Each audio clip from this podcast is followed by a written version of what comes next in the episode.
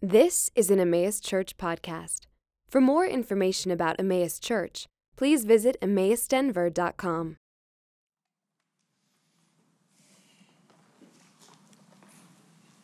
Let's start with a word of prayer.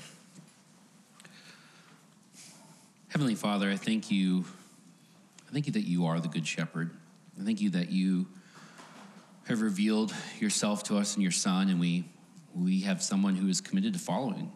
We're committed to caring for his sheep, and that we can be committed to following and cares for us, Lord. I pray that as we consider what it means for Jesus to be our good shepherd, that your spirit would work in a supernatural way to make the gospel beautiful to us or that the good news of who Jesus is and what he's doing for his people would be would be a comfort would be encouraging would be something that gives us confidence in in times where um, we don't have confidence or we don't know Lord so I pray that your spirit would just open our eyes as we look at your word and we leave here more impressed and, and more in awe of who you are and what you're doing.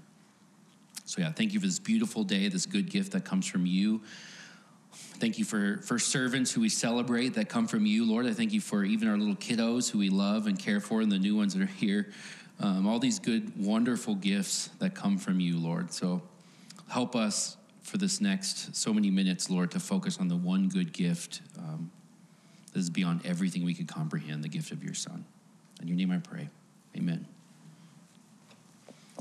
So we're shooting through um, the I am statements. I think everyone probably knows that by now. I like the little uh, journal following along. I feel like that's been um, helpful. I don't know how you guys feel about the little booklets and stuff, but they're they're fairly cheap. So those are available for uh, future sermon series. We'll probably do do that as a way to just kind of have something to take notes in and, and, a way to follow along in Scripture. Um, we're going to be mostly in John chapter ten. Uh, the verses for John won't be on the screen. Just encourage you to follow along in your own Bible. If I jump off to some book of the Bible somewhere else, we'll put that up on the screen so it's a little bit easier to follow along. So, some context and some of the things that we talked about last week is Jesus said he is the door. And, and kind of essentially, as the door, Jesus is the one that validates or confirms sort of the shepherd or the under shepherds of his sheep he, he cares for his people and, and he does have people uh, uh, under shepherds who, who care for his sheep but jesus is the one that, that sort of validates that he's the one that says you're a legit shepherd you're not a legit shepherd if you come in and through me the door is what jesus is saying then you have legitimacy to shepherd the sheep if you don't come through me then you're a thief and a robber and he's kind of taken some time to throw the pharisees under the bus because they're uh, abusing the sheep. They're, they're pushing them out of the presence of God for confessing that Jesus was the Christ. But I, we're, we're sort of shifting now from that same sort of section. There's this transition now where Jesus is saying, Not only do I validate who is and is not a legitimate shepherd of my sheep, I am the good shepherd. Jesus saying, I am the good shepherd. I am what a, not only am I what a good shepherd looks like, I am, as, as Peter would say, the chief shepherd. Amen. I'm the one who has ultimate authority. I'm the one who cares for. I'm the one who considers my sheep, and I'm the one who I want any other shepherd to look like because I am the good shepherd. And that's what we're going to talk about this morning. We're going to talk about we're sort of, I said, the sheep and the shepherd, part two. Jesus is the good shepherd, and we're going to see that Jesus is committed. Jesus is, as the good shepherd, is united, and he's anointed.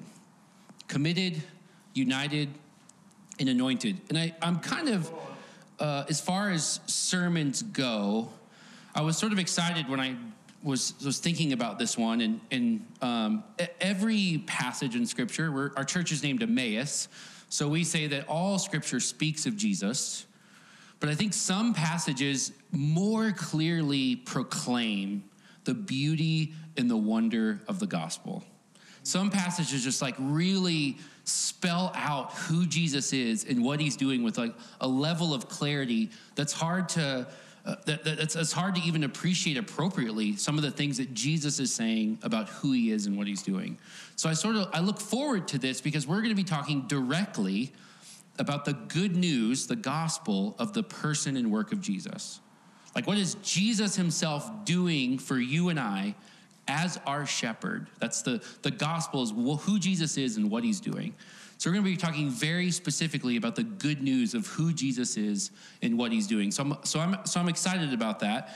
Um, and, and it starts with this idea we read in, chap, in verse 10. It starts with the idea that Jesus came to give us abundant life. Jesus came to give us abundant life. Yes, Lord. Which is which we could interpret that a lot of different ways. And, and we've kind of, as we've gone through the book of John, I, have brought, I've tried to bring us back to this reality that the, the life that's the light of men, the bread that's ultimately nourishing for you and I, the life that's abundant is for Jesus to restore our communion with God Himself. If we think about what happened in the fall between Adam and Eve, that relationship was broken. And now, through redemption, God promised it, and now what Jesus is accomplishing through redemption, He's restoring that relationship. There is no more abundant life than being in and experiencing the presence of God. And it's one of those sort of abstract things where it's like, am I, how do I know when that's something that I'm experiencing? How do I know when Jesus is actually giving me something that I would, I would call bread of life, or I would say this is a, an abundant life? And I think the way Paul describes is really helpful. When the, when the Spirit is there, when Jesus has poured out his Spirit and he dwells in us, he says, What's the fruit or what's the results of the Spirit in the presence of God? And I think Abraham knows the song, uh, right? But love, joy, peace. I don't. I didn't learn that song, um, but it's a. It's a the, the fruit of the spirit. That, that's a really good way to say what does Jesus mean when he says he's giving us abundant life. What does it mean when he's bringing us into the presence of God? It means he's giving you joy, regardless of the circumstances. It means he's bringing peace through God himself when it may seem like everything is chaos around. He's, he's growing love inside of you, giving you concern for your neighbor and affections for God because that's what he does. Those are the abundant life that he brings. And so I, I want to kind of keep that maybe broad context as we talk about these wonderful things about the gospel the fact that our good shepherd is committed, he's united, the fact that he's anointed. He is all of these wonderful good things that we celebrate, that we say are beautiful, because he has a goal in mind. And that goal in mind is an abundant life in the presence and experience of God Himself, Amen. which is more peace, which is more joy, which is more love, when patience and all the other things that come along with that. Peace, joy, and love are pretty good. Hope, there's another one that, that God is offering through His presence. So let's look at um, let's look at verse 11 and see the good shepherd. That's chapter 10 of John, verse 11. He makes a couple of just very flat out statements here. He says, I am the good shepherd. I am the good shepherd. And he explains that for us. He says, The good shepherd lays down his life for the sheep. He who is a hired hand and not a shepherd, who does not own the sheep, sees the wolf coming and leaves the sheep and flees. And the wolf snatches them up and scatters them. He flees because he is a hired hand and cares nothing for the sheep. I am the good shepherd. Yes, Lord. And I, I like uh, a couple of times it happens in the Gospels where it's like, and the Pharisees didn't perceive that Jesus was talking about them.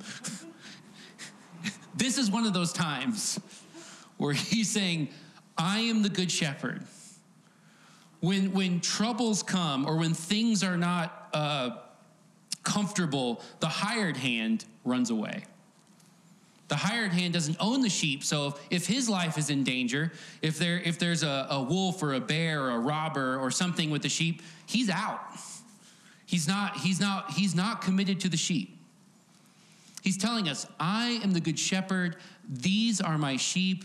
I am committed to them. Jesus is committed to his sheep. Absolutely. And I, I was thinking about how commitment is just is not the air that we breathe. That's not like the, the ethos of the day. You know, and I, I joked and I said, um, you know, who's who here has had a get together where like two or 15 people are coming? Because you're because you just don't, you know, commitment is not like, you know, you're gonna have your options open. You can't like commit to a party too quickly, you know. Um, or or you know, on a more on a more serious level, who who of us desires a level of commitment from others made in God's image? We want people that we love or care about. We want others who image God to be committed to us. And I think that's a that's a good desire. There, there's there's a the, this is why I think when I mean I know this is why when when people suffer so much when marriages break up. It's a painful experience. It's not it's that's not meant to be that way. There, there's there, there's God is designed. He says what what I have brought together let no man separate. And we know because of the fall that happens. That's real. And so when there's a there's an institution like that that God is designed to to be a picture of that commitment and there's a break there, it's painful. It's hard. There's reverberations there from a lack of commitment for whatever reason. But the idea is that we desire commitment. We we we don't experience it in our in our day to day, but I think deep down there is this real godly this given reality that there should be a level of commitment between image bearers. There should be a kind of commitment.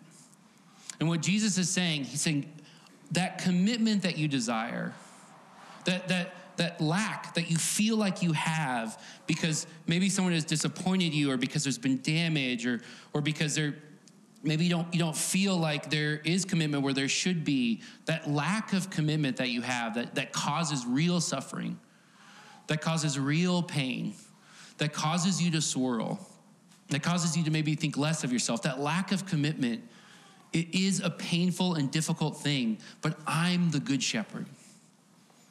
I am committed to my sheep. 100% 100% all the commitment in the world we desire is wrapped up in Jesus himself. It doesn't matter if robbers are coming to steal. It doesn't matter if there's, there's danger. Jesus is saying, These are my sheep. I've bought them with my own blood. I've, I've shown you that I'm willing to die for them. I'm committed. 100%. I think this is the, the beauty of the Good Shepherd. He's revealing to us what God is like. God isn't fickle, God doesn't change his mind. He doesn't think differently about you one day or the other day. He's 100% committed to who you are. He's committed to his sheep. This is the, this is the beauty of the gospel. This is the beauty of the Good Shepherd. Amen. But he's not just committed, he's united. He says an interesting thing in the next part of verse 14. He says, I know my own, and my own know me, which is simple enough with sheep. The sheep know their shepherd, the shepherd know their sheep. But then he makes a crazy statement after that. He says, Just as the Father knows me, and I know the Father. Amen. Just as the Father knows me, and I know the Father. Think about this. This is the, the Father and the Son. This is the, this is the Trinity. This is the, the three persons of the Godhead who share one being. This, this is, God is saying, I am so united to my sheep that I know them as intimately as I know my Heavenly Father. That's a, that's a degree of knowledge that I don't even think we can begin to wrap our head around. And he says kind of the same thing later on when he's praying for his sheep, when he's praying for his people in John 17. It's crazy what he says. John 17, verse 22. He's talking to his heavenly Father, and he says, The glory that you have given me, I have given to them. Why? That they may be one as we are one. I in them, and you in me, that they may become perfectly one, so that the world may know that you sent me and love them even as you loved me. Amen. Jesus is saying that I'm committed to my sheep. I'm not changing my view or my perspective or how much I care for them or what I will do for them. I'm, not, I'm so 100% committed to my sheep because I'm united to them. I'm united to them just as the Father and the Son know each other. Just as the Father and the Son share in glory, in love, in affection. That's how I'm united to my sheep. And I think this is expanded in Ephesians chapter 2 verse 11. We'll look at a few verses here because I want to sit on this united idea for a minute. This is a really sort of central idea to the gospel. The good news of the of who Jesus is and what he's done is that he is committed to us, yes. But he's committed to us in an intimate way. The Puritans call it the mysterious union. Jesus is so connected to his sheep that he, he said that I will be with you always, even to the end of the age. He says that he's with you. And the, the implications of this is that now, because of our union with Jesus, because we're united to this good shepherd, we're united both to God and to each other. We're united both to God and to each other. This is the implications of what Jesus is saying. And in Ephesians chapter 2, Paul sort of works a little bit of this out. If you were to ask Paul in the first century, what are the two kinds of people in the world? He would tell you Jew and not Jew. That was just the lens in which he saw everything from. The, the, for, for, uh, for an Orthodox Jew, for someone who grew up with the promises of God, who grew up with the, the scriptures of God, who grew up with the temple of the, the one and only true God and his presence being in their city, in their nation, rescuing them and nobody else, there were two kinds of people in the world those people and everybody else that didn't have God. And so now Paul in Ephesians is explaining the fact that we're united to this good shepherd. And because we're united to this good shepherd, there are some implications to that. He says in verse 11, Therefore, remember that at one time you Gentiles in the flesh, these are the, the other non Jews, called the uncircumcision, which was, a, which was a physical mark that distinguished between the two, by what is called the circumcision, which is made in the flesh by hands. This is a, the physical thing. Remember that you were at that time separated from Christ. You were separated from all the promises of the Messiah all the promises in the Old Testament that are pointing towards this idea of redemption. Everyone who is not part of Israel, you were separated from those things. You were alienated from the commonwealth of Israel and strangers to the covenants of promise, having no hope and without God in the world. He's describing what every other nation in the world, the situation they were in before the Good Shepherd came. He says, But now, in Christ Jesus, in Christ Jesus. The number of times that he says that phrase in any of his letters is a lot. It's an interesting thing. Just read one of the epistles and be like, how many times does in Christ Jesus come up? It's like one of those things that you, we just like read it so much that we kind of pass over it. But this is what Jesus is saying. This is the intimate knowledge. This is the, the being one as my heavenly Father is one. This is the Holy Spirit being poured out. And the reason why we can say Jesus is with us always, even to the end of the age, because his sheep are united to him. We're in Christ Jesus.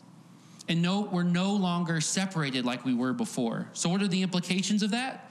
In Christ Jesus, you who were once far off have been brought near by the blood of Christ, by the shepherd who gave his life for you. For he himself is our peace. Not, not that there just isn't fighting anymore, there's divisions. He himself is the one that completes us. He, united to you, is the one that makes you whole.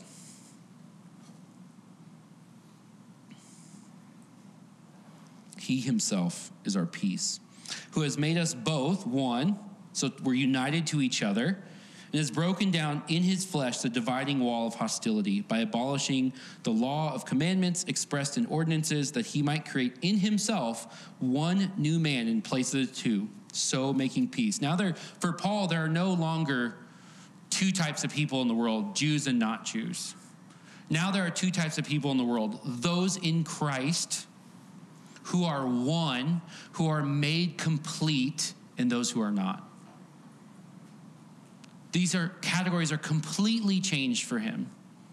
Because now, what Jesus has done, because we're united to the shepherd, we're not just united to God, but we're united to each other. He's saying it doesn't matter how much the differences are. It doesn't matter where you came from or your culture or or uh, how you grew up. And those are not that those aren't significant parts of our lives, but the ultimate reality, the thing that goes over all of these things, is that you are now united to the Good Shepherd and you are now united to each other. This is what he's accomplished. Look at how he brings that out in verse 16. It says, Might reconcile us both to God, we're united to him, in one body to each other through the cross, thereby killing hostility. And he came and preached peace to you who were far off, and peace to those who were near. And this is the beauty of that union. This is what the Good Shepherd says when he wants to bring you life and life abundantly. He says, Now we both have access in one spirit to the Father. We both have access in one spirit to the Father. Yes, Lord. This is the abundant life that the Good Shepherd is promising by saying he knows you like he knows the Father.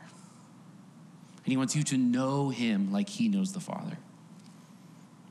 This is what he's promising to do with his people. So we think about the implications of that a little bit. He's saying we're united. We're united to God and we're united to each other. We're united to God and we're united to each other. Which explains this is not a, a temporary thing, explains his the level of commitment he has. He's so connected to us, then that connection will never be broken. Then, of course, he's committed to his people. But this kind of goes back to what we say what God has done determines who I am, not what I have done. What God has done determines who I am, not what I have done. And Jesus is saying, You know where your worth is found? You know where your value, where your glory, where your credibility is found? It's found in your union, you being united to the Good Shepherd. It's found in the reality that you are connected to Jesus in a way that could never be shaken. And think about all the things that we do or don't do that change our view of ourselves. You know, if we slept in longer than we wanted to, you know, I talked to a couple people about daylight savings time, and they were like, oh, you know, we think less of ourselves. It's the, it's the basis for my inner peace. And Jesus is saying, I want to give you peace that doesn't change. I want to give you joy that's not affected by the things around you. I want you to rest in the reality that you're united to me, the Good Shepherd. That doesn't change. That's who you are. Even if you drop the ball at work this week, even if you're still struggling with sin and it's been a long time, I'm committed to you because I'm united to you. That's the wonder in the beauty of the gospel. That's the thing that we so easily forget that who we are isn't based on the things we do, it's based on what God has done in Jesus Christ. And that's a blessing. Now, here's the, here's the twist, you know, uh, that applies for how we view each other. Do I view my brothers and sisters based on what they did or did not do for me this week? Based on their level of commitment? Based on how they drop the ball? Or do I view them as one with me because we're both one with God? That's hard. but if we want this abundant life, if we want peace and joy in our union with Jesus, and we want to differentiate between my union with Jesus and that person's union with Jesus, we're breaking it up right there. We're not experiencing the one that God has said he has accomplished. We're actually rejecting what he's accomplished by thinking of others as less than ourselves because we don't see them as one with God like we are one with God. That's what God is calling us to. He is the good shepherd. That's not just united us to God, wonderful, amen, but to each other and the others in our community are also united to Him. And that's how we should view them. That should be the basis for our love for one another. He says in verse 16, back to chapter 10. I guess I'll finish 15. He says, And I laid down my life for the sheep. He's reminding us of his commitment. And then 16, he says, And I have other sheep that are not of this fold. I must bring them also, and they will listen to my voice. Kind of the same thing that Paul is talking about in Ephesians. He's, he's, he's in Israel talking to the Jews, talking to the, the leaders of the day, telling them that they're not legit shepherds. And he's like, I'm the shepherd. I'm the good shepherd. I'm the committed one. I'm the one who's united to them. I'm the one that owns them. And guess what? I have more than this.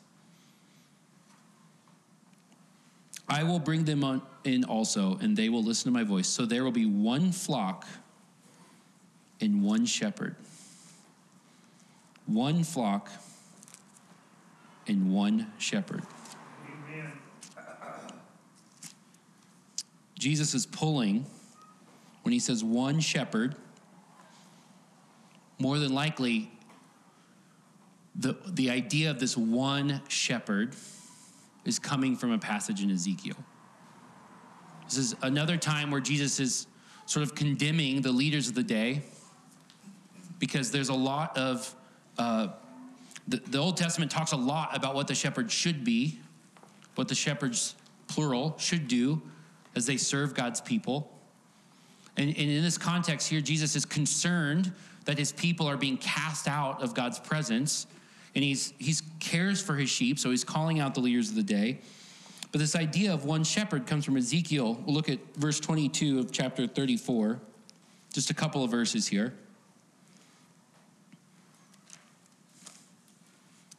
Same problem in Ezekiel. Terrible shepherds. This happens a lot. And look at what God is saying. Look at what God is promising. I will rescue my flock I will save, I will rescue. God's like, I see the problem with the shepherds, so I'm going to rescue my flock. And he gives us some more details on that. They shall no longer be a prey, and I will judge between sheep and sheep, and I will set up over them one shepherd, my servant David. One shepherd. And, and my servant David is a sort of a prophetic way because David is long gone. David is long gone at this point in Israel's history. They're dealing with exile, they don't have legitimate kings. My servant David is a way to say, I have someone who is coming who is like a past king who's anointed to do the job properly. I have a future king coming, like my servant David, that's going to be equipped that's going to be capable, that's going to be that that is that is it's interesting there's parallels between I'm going to be the one to shepherd my flock, but also David. God is saying, I am going to show up, and my servant David is going to be the one anointed, capable, and his whole job is going to be the good shepherd that is capable of bringing the abundant life to his flock. Keep going. 23 He says, And I will set them up over one shepherd, my servant David, and he shall feed them. He shall feed them and be their shepherd, and I, the Lord, will be their God, and my servant David shall be prince among them. I, the Lord, have spoken.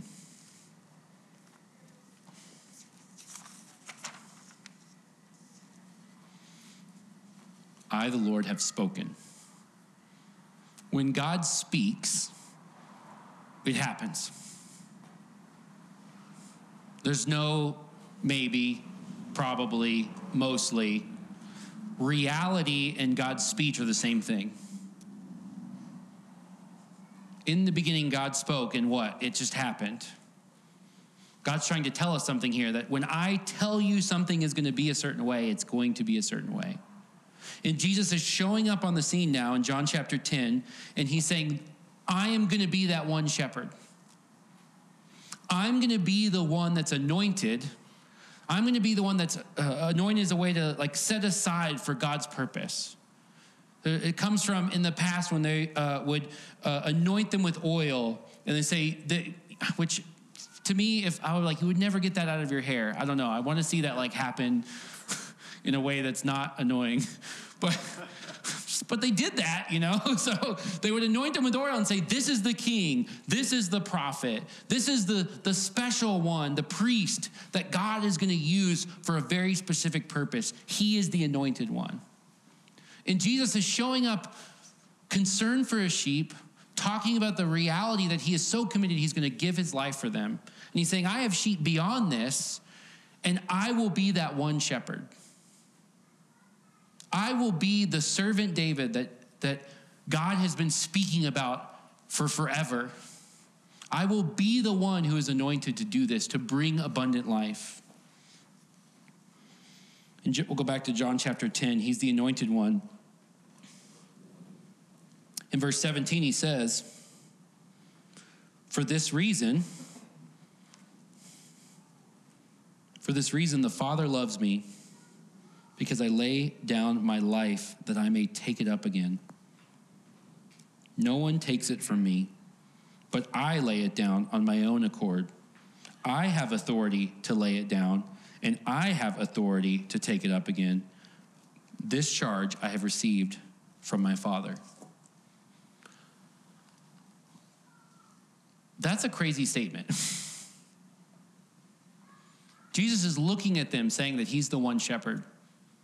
He's saying, My heavenly Father, do you know what kind of authority he's given me? Do you know what kind of power he's given me? Do you know what he's done for me as, as the anointed one that he loves? I give up my own life and I raise it up again. That's the kind of authority the anointed has. I'm able to, to enable myself to die and enable myself to be risen up again. How much more authority can you have? And he's like, My father has given me this charge. The one who speaks existence into existence, I don't know how to say that, has spoken authority to me as the one shepherd. I'm the anointed one that will do all these things.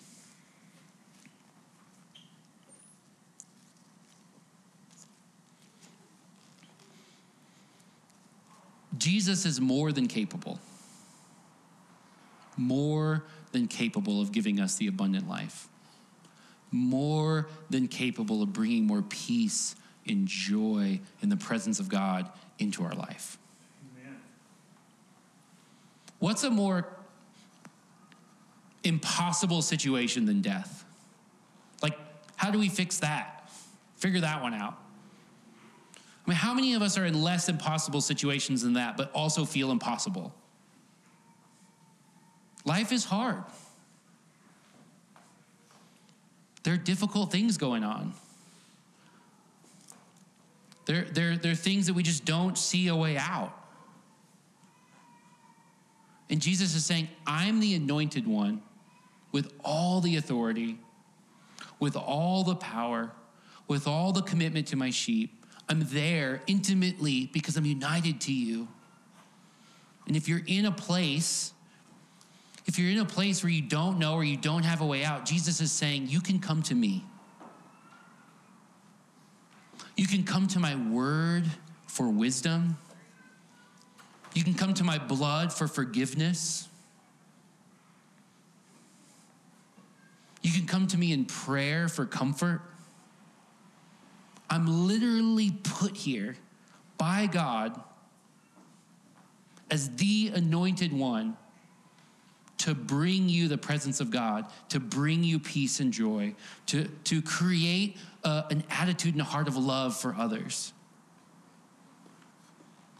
This is where God tears back the sky on the transfiguration, says, This is my son, listen to him. He's the anointed one. He's the one who I have said has all the authority, all the power. He's the one that's capable of bringing you into the presence of God. Amen. In Acts chapter 4, um, the church, when it began, was in a bunch of very difficult situations, to say the least and they got thrown into prison. They got beat for some of the things that they had said. And that's got to be a little demoralizing. You know, we, uh, we had a worship night Friday night. If three or four of us got beat and thrown into prison, um, it'd be a little harder to show up this morning, you know? Rolling the dice with that situation. But, but they're, in a, they're in a really difficult and almost impossible situation. And so, what do they do? They remember the anointed. They remember the king that says, I have authority to lay down my life and I have authority to raise it up again. Yes, Lord. Look at verse 23. It's on the screen. It says, When they were released from prison, they went to their friends and reported what the chief priests and the elders had said to them. They said, Hey, stop this thing you're doing. And when they heard it, they lifted their voices together to God and said, Sovereign Lord, who made the heavens and the earth and, and the sea and everything in them, who through the mouth of our father David, your servant, said by the Holy Spirit, why do the Gentiles rage and the peoples plot in vain? The kings of the earth set themselves, and the rulers were gathered together against the Lord and against his anointed. The whole entire world is working against God and his anointed.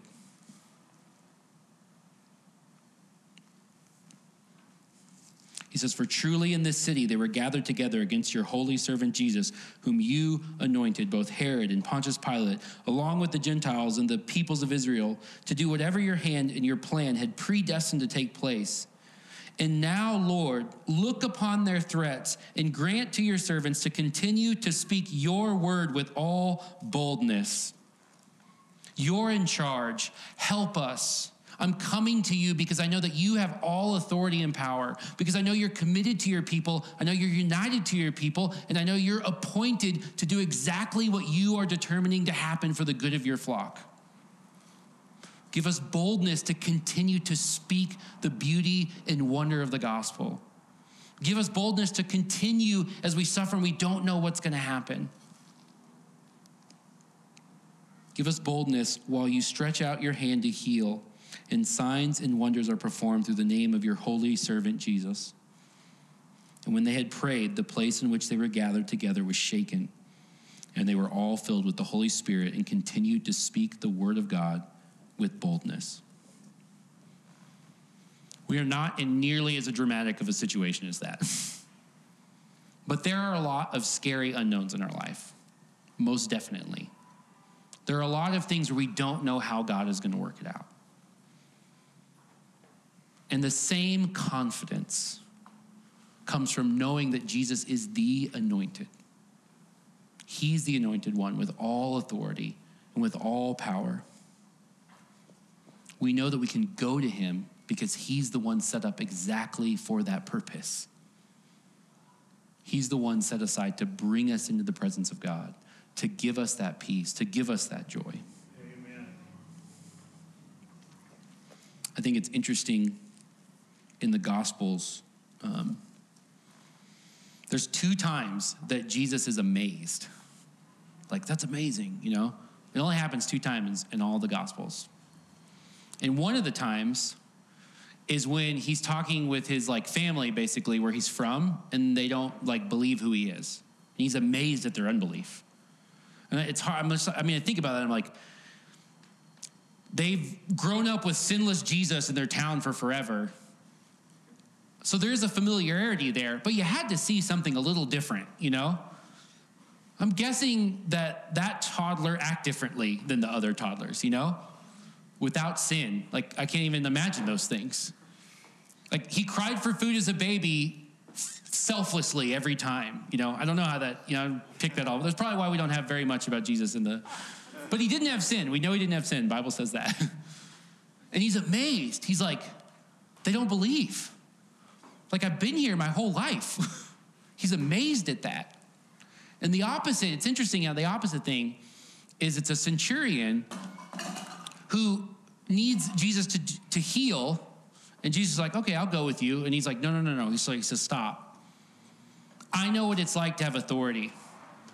If you say it's going to be so, it will be so. You don't have to come with me. And Jesus is amazed. He's amazed at his faith. He's like, wow, this Roman dude that was on the outside, that doesn't have all the covenant promises, has more faith in what I'm capable of doing than the people I grew up with. That amazed Jesus. And I think what he's saying is he's, he's telling us these, these huge statements about him being the good shepherd, these, these wonderful things about the gospel, the good news that he is sovereign over all this stuff and he's working these things out and he's intimately connected to you, he's united to you, he's committed to you. He's saying these big, giant statements and all through the Gospels, he's just saying, Trust me. Trust me with this. Have faith. The last part of chapter 10, or this section in verse 19, you get kind of a response to these amazing statements that makes a little bit of sense. Like Jesus just said, hey, I can lay my life down and I can lift it back up again. You know, if you ran into someone today that said those things, you would pray for them, you know? And just so, so in verse 19 says, There was again a division among the Jews because of these words. Many of them said, He has a demon and is insane. Why listen to him? He's crazy. He don't know. Others said, These are not the words of one who is oppressed by a demon. It's a little more coherent here. Can a demon open the eyes of a blind, of the blind? Is he capable of this? And I think we can doubt what Jesus is saying because there's such overarching statements of completion. Like, I'm committed to you for forever, no matter what you did. I'm committed to my sheep. That's hard to believe. I feel like there's things that would break that commitment saying, I'm united to you in a way that's more intimate than any relationship in this entire world. It's just like the relationship between the Father and I. That's a crazy statement. And I think it's easy to wrestle with those and say, yeah, but. Yeah, but. What about this? Or I feel this way. But Jesus is saying, look at what I've done.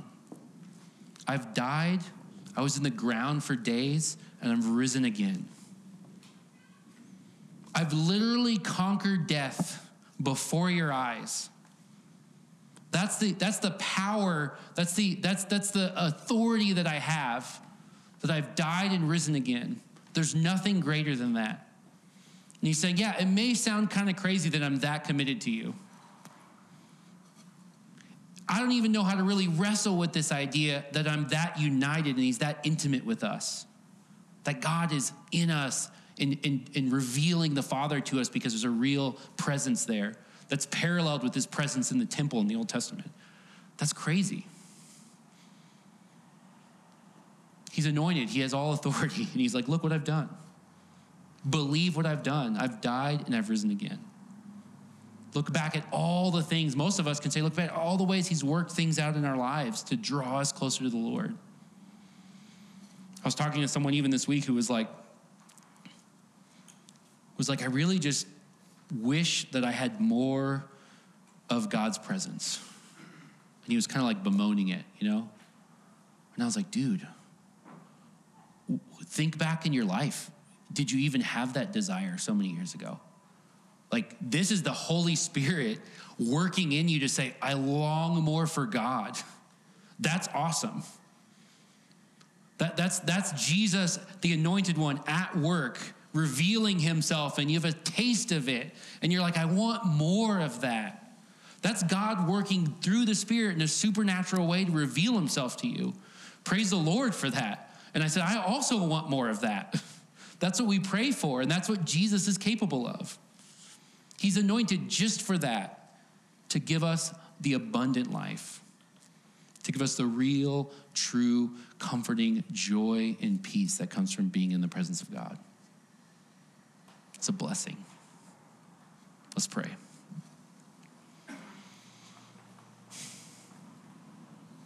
Father, thank you for thank you for Friday night where we got to sing and worship and draw near to you. Thank you for the opportunity to sing even today. Thank you for prayer. Thank you for your word. Thank you for other members of your body who we're united to and who care for us and who, who demonstrate your character to us. Even as we celebrate Chad and Olivia, those are, those are members of your body who are connected to you and have demonstrated your love and character to your people here in Emmaus for so long. Lord, we're we're so thankful for what you're doing on your throne as the anointed one, united and committed to your people. Lord, I pray that those truths would ring in our head. I pray that when we begin to doubt our own self-worth, we would we would realize that you have united yourself to us and we're worthy because of you. I pray that when we are in situations that are just a little chaotic, that we'd remember that you are the anointed one who is sovereign over all things and you're working things out for the good of your sheep, Lord. You're, you're so wonderful. Thank you for that. Help us remember those things through your spirit so that we could have so that we could long more for your presence, so that we could enjoy more of your presence, so that we could have more peace, more joy, and more love for those around us. So we could bring the good of your presence to others as we're formed by that very presence together. In your name I pray. Amen.